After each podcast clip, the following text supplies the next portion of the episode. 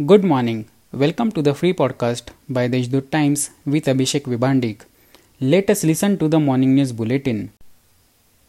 From June 1 till July 24, the district has recorded an average rainfall of 40.19%, with Igatpuri topping the chart in rainfall percentage and past Yeola at bottom of the table. Police sources have confirmed that if there is no helmet in the city now, petrol will not be given to such rider.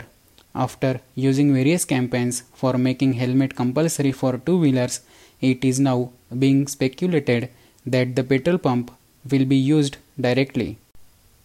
Under Karmavir Dadasaheb Gaikwad Empowerment and Swabhiman Yojana 1631 landless and agricultural laborers in Nashik division have got their rightful lands and Nashik division is in the forefront among the beneficiaries of this scheme.